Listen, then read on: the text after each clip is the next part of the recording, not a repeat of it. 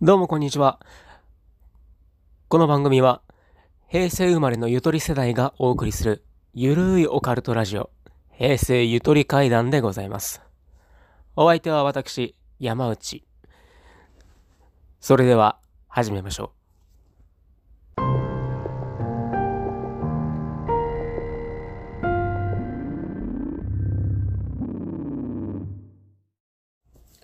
う。どうもこんにちは、山内です。えーこのラジオは僕が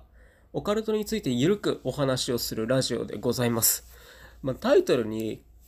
階段ってついているんですけれども、まあ、怖い話は不思議な話だけじゃなくて、とまあ、都市伝説とか、そういうものに関してもお話をしていこうと思います。で、これ聞いていただいている方に何点かお願いがあるんですけれども、何点かっていうか、1点ですね。で、えーゲストの方を募集したいんですよね。何か、その、オカルトについて、こういうテーマで話をしたいとか、あとは単純にラジオ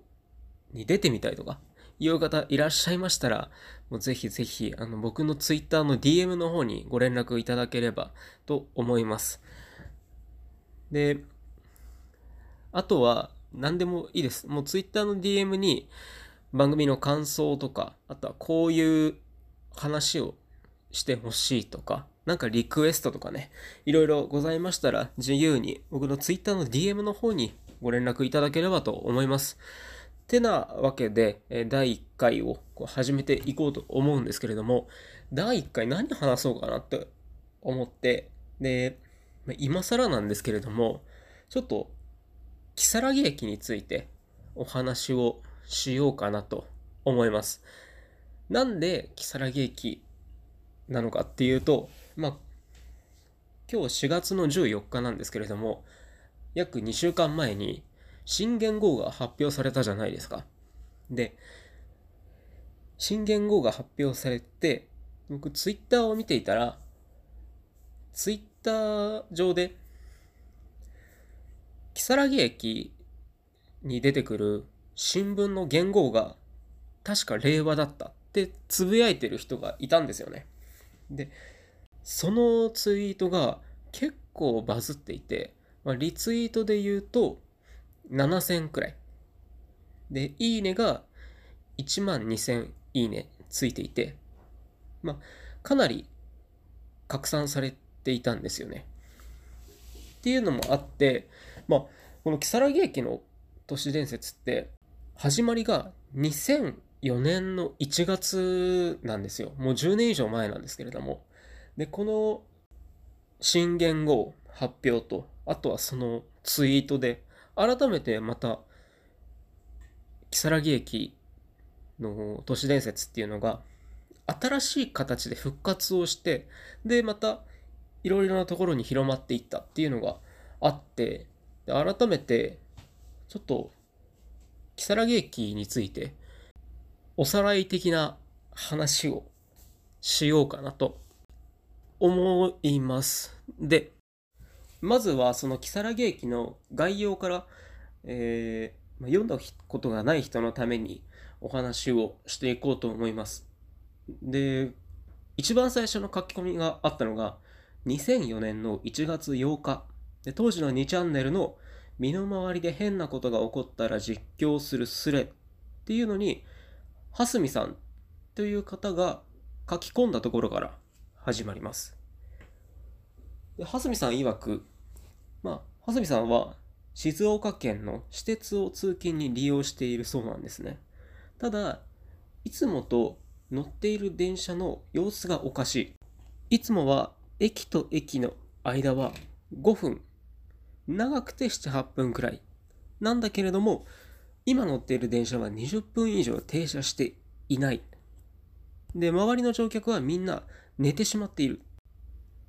で、様子がおかしいっていうことで、スレッドに書き込んだそうなんです。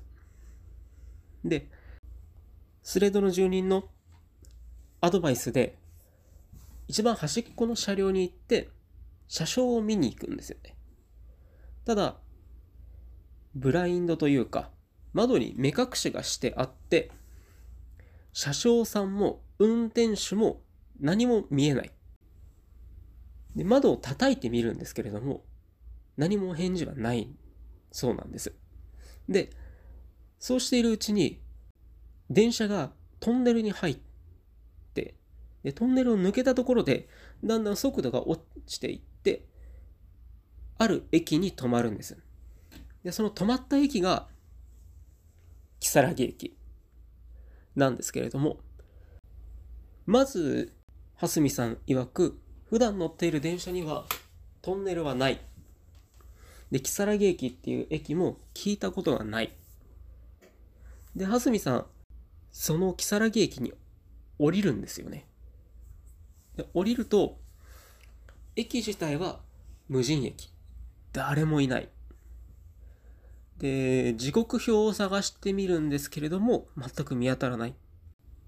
で戻ろう電車に戻ろうかどうか迷っているところでもう電車が出てしまうんですよね。結局蓮見さんは如月駅で一人取り残されてしまうんです。で周りを見ても草原と山しかない場所でタクシーもない公衆電話もない。でスレッドの住人も如月駅っていう駅を検索をするんですけれども駅名自体が何もヒットしない。で蓮見さんその如月駅から実家の両親に連絡をして迎えに来てもらうように頼むんですけれどもご両親もやっぱり如月駅の場所がわからない。で地図で調べてから迎えに来てくれるということになって一度両親との電話は切るんですよ。で最終的に蓮見さんは線路を歩いて戻ろうとするんですよね。で両親からの電話を待ちつつ線路を歩いて戻ろうとする。で線路をたどって歩いていくと途中でお父さんから電話があるんですよ。でも結局場所がわからない。っていうことで最終的に110番をして警察に助けてもらうことにしたんですよ。ただ110番をしてもいたずら電話だと思われて結局何も取り合ってもらえない。で仕方なく普通に歩いて帰ろうとするんですけれども遠くの方から太鼓を鳴らすような音とそれに混じって鈴のような音が聞こえてくる。でも後ろの方からそれが近づいてくるからもう怖くて振り向けない駅の方に戻りたいけれどももう戻れないそうするとまた後ろの方から人に今度は話しかけられるんですよね。危ないから線路の上歩いちゃダメだよって後ろの方で誰かが叫んでる。で駅員さんかと思ってパッと振り向いたら10メートルほど先に片足だけのおじいさんが立っている。ただ気がついた時にはもうおじいさんが消えてしまった。で、そういうのがあっても怖くてその場を動くことができなかったんですね。ただ、だんだんだんだんその太鼓と鈴の音が近づいてくる。あ、もう、途端に怖くなった蓮見さんは、線路をたどって走って逃げ始めるんです。如月駅に着く前に入ったトンネルまでたどり着くんですよね。で、トンネルの名前を見ると、イサ抜きって書いてあるそうなんです。で、だんだんだんだん音も近くなってきてるから、もう勇気を振り絞って、トンネルの中に入って、で、自力で走ってトンネルを抜けるんですよ。そうすると、トンネルの先の方に誰かが立ってるんです。で、蓮見さん、この立っていた人が男性か女性かっていうのは書いてないんですよ。ただ、トンネルの先で会ったその人が親切な方で近くの駅まで車で送ってくれることになったで。そこにはビジネスホテルみたいなものがあるらしいと。で、皆様本当にありがとうございました。っていう書き込みをしているんですよ。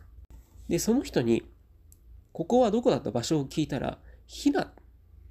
ていう場所を言われたそうなんです。で、確かに静岡県に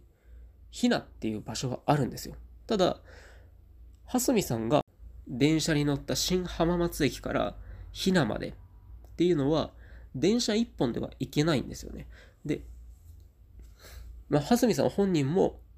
場所を聞いたらひなだというのですが、本絶対にありえないことだと思います。っていうふうに書き込んで車に乗せてもらって駅の方に蓮見さんはそのまま戻れるのかと思うんですけれどもまた状況が変わってきて車に乗せてくれた人っていうのが様子がおかしくなっていくんですよね。まず車を走らせているんですけれどもどんどんどんどん山の方に車が向かっていくと、まあ、到底そっちの方に駅はないだろうなって思う方に車を走らせていくらしいんですね。で運転手の人も全く話をしてくれないとで最後の書き込みがもうバッテリーがピンチです様子が変なので隙を見て逃げようと思っています先ほどからわけのわからない独り言をつぶやき始めましたいざという時のために一応これで最後の書き込みにします。っていうのを最後に、蓮見さんの書き込みが途絶えるんです。で、この一連のやりとりが、如月駅っていう一つの都市伝説として語られることになるんですけれども、どうですかね？僕結構如月駅好きで、まあ今話したのはざっくりとしたね、概要なので、もし気になった方がいらっしゃったら、如月駅で検索をして、そうすればそのスレッドを読むことができるので、ぜひぜひ読んでみてください。で、まあ、気づいた人いると思うんですけど、別に、如月駅に新聞も出てこないし、令和っていう言語も出てこないんですよね。で、まあ、初めで僕はね、そのツイートを見た時点で、そんなのあったかなって思ったんで、一回、如月駅を読み返したんですよ。で、やっぱりないんで、で、4月1日だったので、エイプリルフールなのかな思ったんですけれども、まあ、そのツイートに対して、まあ、僕と同じようなことを指摘している人がいたんですよね。で、一番初めにツイートした人っていうのは、もしかしたら、その、如月駅の派生の話、如月駅以降、闇駅とか、片須駅とか、そういう、なんて言うんでしょうね、異世界の駅に行っちゃう系の話っていうのがすごい多く出てくるんですよ。なので、そういう派生系の話に出てきたのか、もしくは、如月駅を元にしたゲームだとか、そういうものに出てきたのかなっていうのは言っているんですね。要するに、結局のところ、その、如月駅に新元号の令和が出てきたっていうのは勘違いだったわけなんですよ。ただ、日本のどこかには、まだ10年以上前の如月駅っていう異世界の駅に行っちゃう都市伝説に出てくる新聞に書かれている言語が令和だったっていう都市伝説を信じている人っていうのはやっぱいると思うんですよね。で、その人が友達とか知り合いにその話をすることによって、またその友達にも、如月駅の世界の言語は令和っていう都市伝説が広まっていくわけですよ。なので、新しい都市伝説がまた生まれた瞬間に僕らが立ち会ったわけなんですよね。なんでまあこれはオカルト好きとしてはすごいま貴重な体験をしたというか、まあ面白いもん見たなっていうお話です。はい。で、こういう都市伝説を話すと、まあそれが本当なのか嘘なのかっていうのが気になると思うんですけれども、まあこの如月駅に関してだけ言えば僕の見解としては多分如月駅は創作だろうなっていうふうに思うんですね。で、なんでかっていうと、この蓮見さんですよね。私鉄って言っていて、で、路線と乗った駅名を教えてくれっていう風にスレッドの人に言われても、路線は静岡県の私鉄ですっていう風にしか答えないんですよ。で、乗った駅は新浜松からの電車っていう風に言っていて、ただ路線名言えや言えばいいじゃんって思うんですよ。そんな切羽詰まってるならね路線名言えばいいし分かるんだったらね情報はなるべく多い方がいいんで。なんで、えー僕はこれは創作じゃないかなって思います。まあそれが悪いとは言わないです。全然面白ければ全然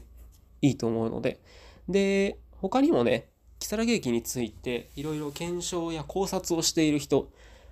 ネット上にいっぱいいてで浜松に来たことがある人だと一発でこれ創作だっていうのは割とわかるらしいんですよ。なんでかっていうのはまああの如月駅の描写に入る前の細かい部分っていうのが違和感があると。蓮見さんの情報だと静岡県の施設で新浜松からの電車っていうと新浜松っていう駅って遠州鉄道の駅以外には存在しないらしいんですよ。要するに蓮見さんが乗っている電車っていうのはもう遠州鉄道でしかありえないらしいんですよね。ただこの遠州鉄道の駅の間の乗車時間っていうのがだいたい長くても2分くらいらしいんですよ。ただ蓮見さんはいつも5分で長くても78分っていうふうに言ってるんですよね。っていう違い食い違いから多分これ蓮見さん自身は全くその電車とか知らないしこの新浜松から出る電車には乗ったこともない。で途中でスレッドの住人が特急とか確定とかの違いじゃないの？っていう指摘をしているんですけれども、まあ、ご指摘通りに乗り間違えた可能性もあるかもしれませんねっていうふうに蓮見さんは答えてるんですよ。ただその遠州鉄道っていうのはそもそも特急も確定もないらしいんですよ。っていう、まあ、そういう食い違いがたくさんあってまあこれは創作だろうっていうのが、まあ、一般的な見解らしいです。まあ、こういう考察とかはねいろんなところにあるのでもし時間があったらそちらの方も見ていただければと思います。それでは聞き取りづらい部分とか分かりづらい部分あったと思うんですけれどもここまで聞いていただいてありがとうございます。次は階段です。じゃあ階段を最後に語りましょうか。ね。少ない僕のストックをコツコツ小出しにしていきます。この話は T さんという男性の方から聞かせていただいたお話です。T さん10年ほど前、20歳ぐらいの時に、屋久島に一人で旅行に行ったそうなんですね。で、泊まった場所っていうのが、民家を改築して、おかみさんが一人で切り盛りしているような小さな民宿だったそうです。で、行った時期がオフシーズンだったこともあって、どうやら T さん以外はお客さんいないみたいなんですね。で、部屋に通されて、もうもともと旅の疲れもあるだろうからって言って、特に予定っていうのはその日は入れていなかったんです。もう民宿でゆっくりしようっていうふうに思っていたそうで、で荷物を解いて、部屋で昼寝でもしようと思って T さんは昼寝をし始めるんです。で、民宿について寝始めたのがお昼過ぎくらい。眠っていた T さんはふと目が覚めるんです。部屋はまだ明るい。ああ、何時ぐらいかな。夕方くらいかなっていうふうに思って、もう一回寝ようかどうか、うつらうつらしながら考えていると、トトトトトトトトトトトトトトトト誰かが廊下を走る音が聞こえてくるんですね。トトトトトトトトトトトトトトトトトだんだん T さんの部屋の前に近づいてくる。すると、その足音が T さんの部屋の前で止まって、ザーという襖が開くような音が聞こえてきた。そうすると、誰かが部屋の中に入ってきたんですね。で、よーく耳を澄ませていると、ひそひそひそひそ何か喋っている。どうやら一人じゃなくて二人みたいなんですよね。で、声の感じからして小さな子供。子供が二人部屋に入ってきた。自分以外の宿泊者はおそらくいないだろうから、民宿のおかみさんの子供なのかな？っていうふうに T さんは思ったそうなんです。でもその時に T さん気づいたのが、体が動かなくなってる。金縛りになってるんですね。あれ？で、T さん、金縛りにはよく合っていたので、もう慣れてしまっていたんですね。で、割と T さんそういう体験をすることも多かったので、あ、この子供は生きてる人間じゃないなっていうのはなんとなく分かったそうなんです。ただまあ、害を与えてくるような感じもしない。っていうので、T さんは耳を澄ませて子供たちが何を喋っているのかっていうのを聞いてみたそうなんです。ひそひそひそひそ、ひそひそひそひそ。何か喋ってる。よーく耳を澄ませていると、お兄ちゃんいるね。いるね。寝てるのかな起こしたら遊んでくれるかな起こしてみる？うん、起こしてみようよ。っていう風に喋っているそうなんです。で、気配がだんだんだんだんと近づいてきて、で、T さんも、金縛りに会うのは慣れていたので、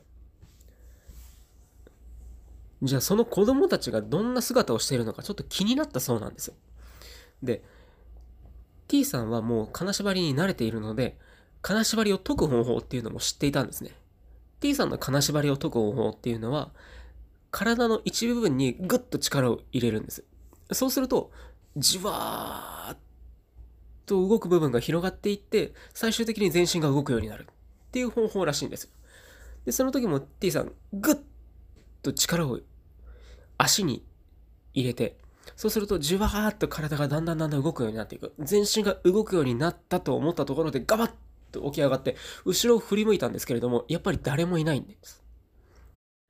自分が寝ぼけていただけなんだろうかっていうふうに悶々と考えていると、夕食の時間になって、おかみさんに呼ばれたんですね。で、食堂スペースみたいなところに行って、おかみさんが料理を持ってきてくれて、で、じやっぱり自分以外のお客さんはいないわけですよ。で、お店自体もおかみさんが一人で切り盛りしている感じ。少し気になった T さんは、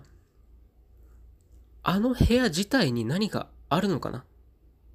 って思って、ふとおかみさんに聞いてみたんですよ。あのー、すいません、あの部屋ってって言った瞬間に、おかみさんが、え、何かありました？っていうふうに聞いてきたんです。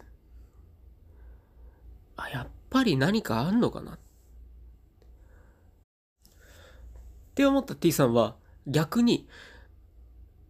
何かって何ですか？っていうふうに聞いたんだそうです。そうすると、あの部屋自体っていうのはもともとおかみさんの息子さんが使っていた部屋で、ただ息子さんは屋久島を出て今一人暮らしをしているから、なので、もうあの部屋自体はあんまり使っていない。だから、今年から、あの部屋を客室として使うようになったそうなんです。で、